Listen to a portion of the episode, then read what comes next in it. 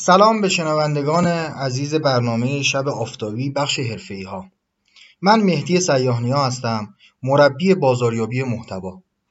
در این سری فایل ها می‌خوام روش های بازاریابی محتوا برای کسانی که خدمات آموزشی و مشاوره‌ای به کسب و کارها انجام میدن که ما اسمشون رو مربیان کسب و کار قرار میدیم توضیح بدم. چه برای کسانی که تازه می‌خوان وارد این صنعت بشن و چه برای کسانی که الان تو این صنعت دارن فعالیت می‌کنن و می‌خوان تو این زمینه رشد بکنن. طبیعتا باید اول توضیح بدم بازاریابی محتوایی چی هست.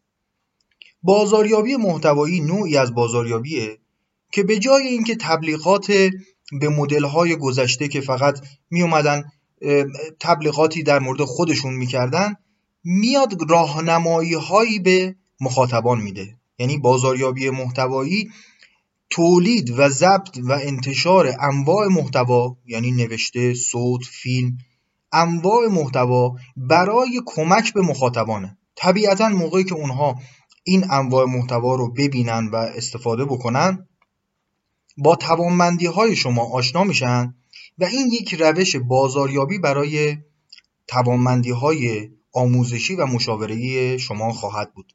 در وایس های آینده توضیح خواهم داد که چطور ما این محتواها رو باید تولید کنیم کجاها باید منتشر کنیم و چه استراتژی رو در پیش بگیریم. شبتون آفتابی.